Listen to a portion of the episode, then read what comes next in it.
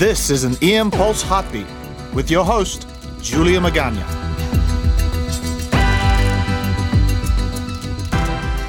Half a day or hello and tomorrow. That is the native language of Guam, and it's basically used the same way as the word aloha is in the Hawaiian Islands. It means, how are you, friend, or what's up, friend, or hello. It's a greeting you would say to someone you consider a friend. And in Guam, the Chamorro people treat many people as friends. I know this because I have been volunteering as a provider in Guam since two thousand twelve. See, when I decided to become a physician, I actually envisioned myself as an international provider helping kids who had minimal access to care. So obviously, that was not the path that I ended up taking. So as a nod to my idealistic pre-med self, my husband and I have committed to using vacation time to help out someone every other year.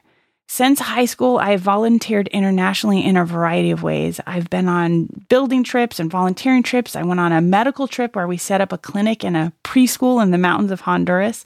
I volunteered as a pediatrician in a hospital in Malawi and treated kids dying from malaria.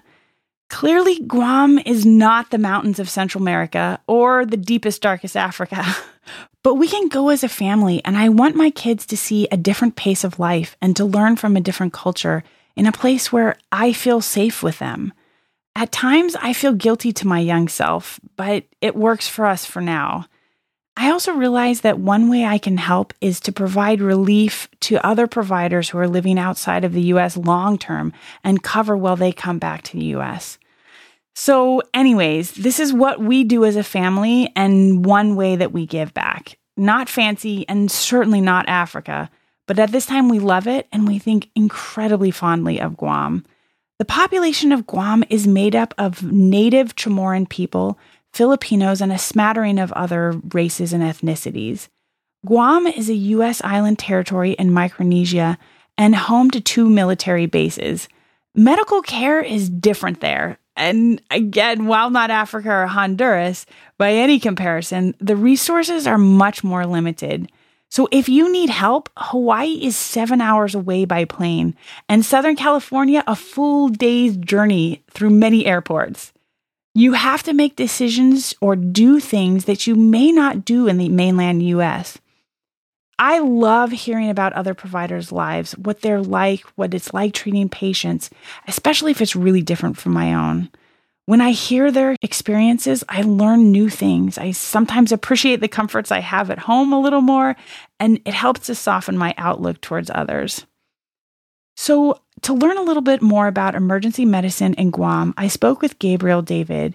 He's an emergency medicine physician who is in charge of the urgent care at the Guam S D A Clinic, and he also works at the Guam Regional Medical City Emergency Department. I wanted to hear his perspective, his story, what it's like in Guam. That's a very funny statement because I never really expected the the huge difference if, if going to a different facility. I you know I expected it's a hospital. It should have all the resources that I had in my previous uh, location where I was working. I knew it was probably going to be kind of low-key. It's going to be kind of island life. Oh, man, boy, was I wrong.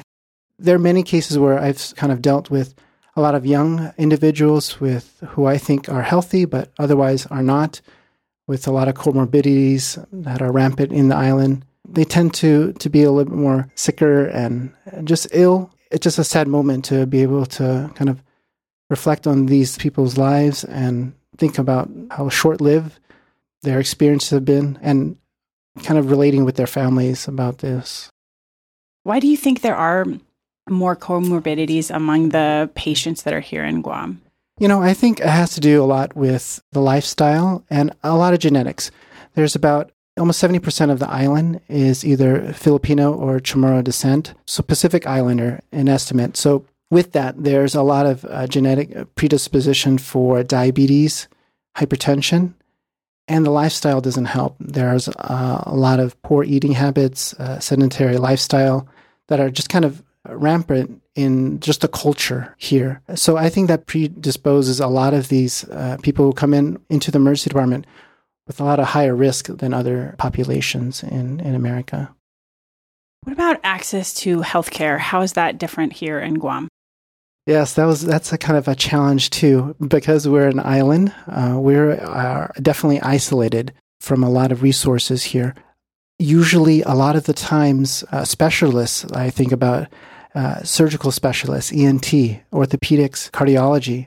A lot of the times, uh, they uh, kind of have short periods where they're here and then they leave the island and go back home and work there and then come back. And so there's periods where you don't have specialists. Uh, you're it, you know, you're, you're dealing with, you know, complicated, like a STEMI or complicated E N T emergencies. And, you know, you're responsible for these patients. So it, it can get a little bit challenging at times.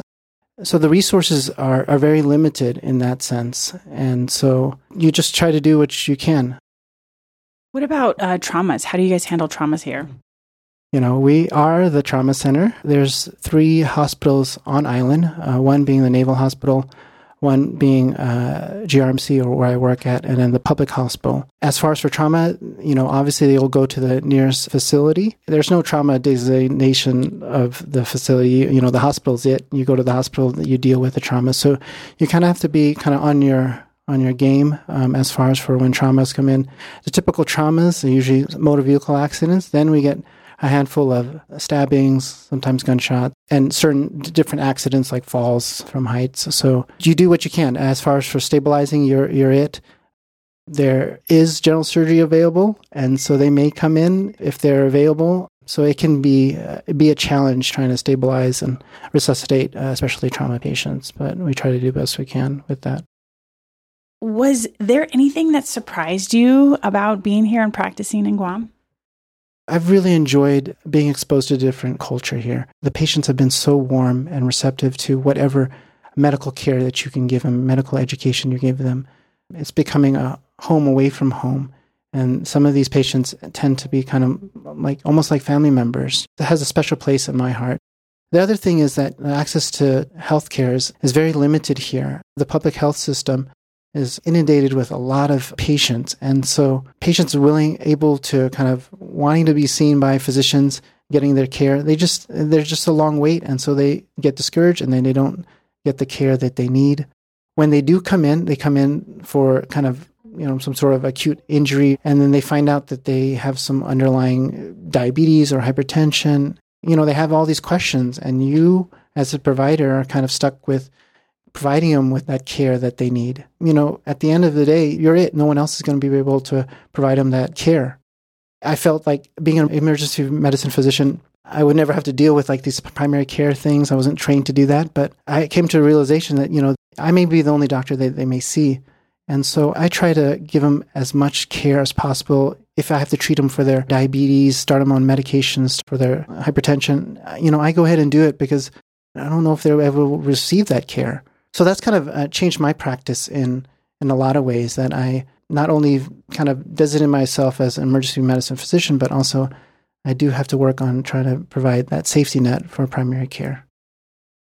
Yeah, absolutely. I've heard a lot of people say that that it's not something they thought they were going into emergency medicine for that purpose, to be that safety net in that same way, right? We're safety net for everybody because they don't, anybody can come in without insurance. Yeah. But to actually provide primary care in the emergency department is definitely a little bit of a change.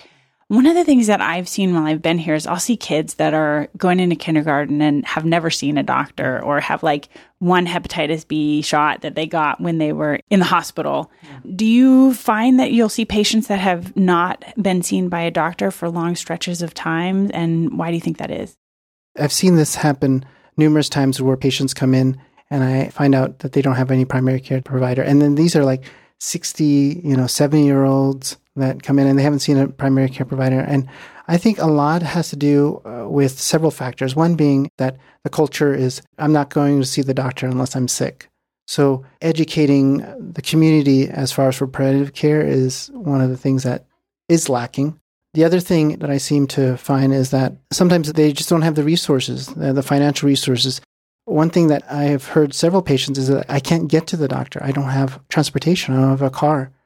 And the island, even though it's small, um, it's thirty by eight miles in diameter, it's just sometimes difficult for patients to get to the physician or the medical clinic for their care, so they just kind of push it off, and they don't really see the necessity or emergency at that time until they're really sick.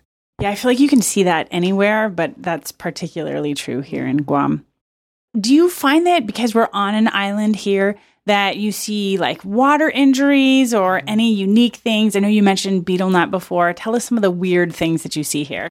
Because this is a hot spot for the surrounding Asian countries, I think about Korea, Japan, and China, there are a lot of water sport injuries that I occasionally run into. Not as much as I, I thought I would, but occasionally there may be some, you know, boating accidents, diving uh, injuries, scuba injuries, uh, reef walking. One patient was hit by a sea dew um, as she was kind of just falling down and, you know, on vacation with her husband. So it, just kind of uh, strange water accidents that we do see. You know, the typical wildlife here in Guam, there's not really any poisonous or venomous animals on Guam. There is accounts of uh, stonefish and uh, lionfish injuries here that are kind of sporadic. Um, I've seen a couple of those. Uh, most patients tend to do well from those injuries. They're not as acute or severe as we've read in like textbooks and so forth. So, so that's kind of unique. Uh, the other thing, betel nut, was the first time I've heard about it here in Guam. And I kind of like, well, what's betel nut about? And and so uh, talking with a lot of the community and people who live here in the island and uh, the health professionals, it's such a huge health issue, um, not just only for Guam, but most of the um, Asian and Pacific uh, island community. I've read that um, it's the fourth commonly used psychoactive drug behind alcohol, tobacco, and uh, caffeine. Caffeine. So yeah, so that's not really a drug, but but yeah, after that. And so with the primary component with betel nut, it's a kind of a stimulant. So it has all that stimulated uh, properties that you would have for any like uh, sympathomimetic type of drug. So it increases your heart rate, increases, you know, your blood pressure.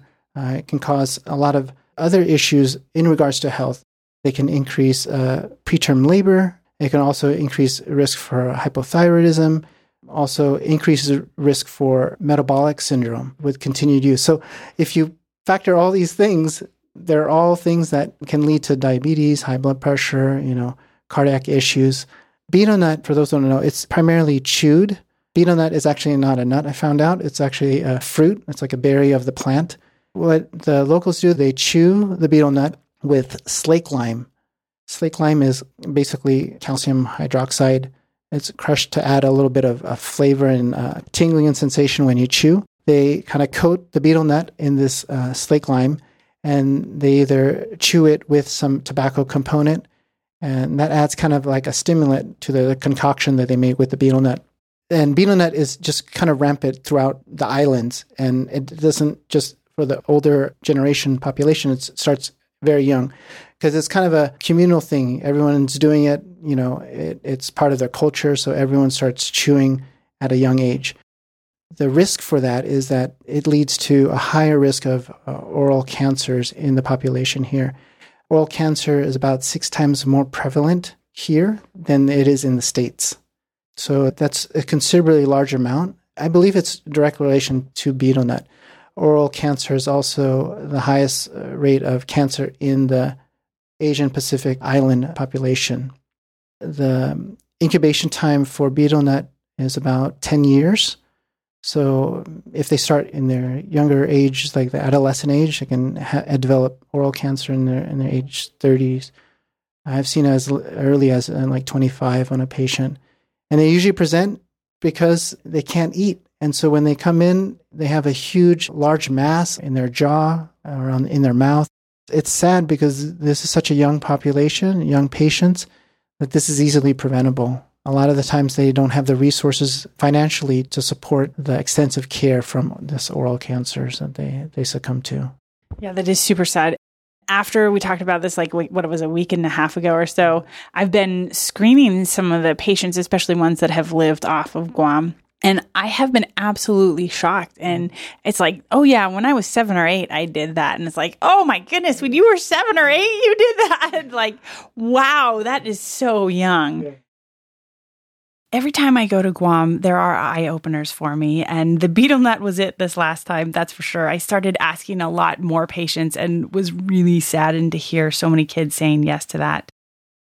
In June, we spoke with John Rose about working at the South Pole in Operation Deep Freeze, and we plan on doing more episodes, hearing more from other providers who have traveled the world and cared for patients in unique environments, so stay tuned. In the meantime, you can follow us at E M Pulse Podcast on social media and pass the word along. That helps us a lot. Oh wait, one last thing. You may have noticed this was not a full episode. For the month of July, we decided to do two heartbeats, but we will be back in the usual swing of things in August. So see you then, and half a day.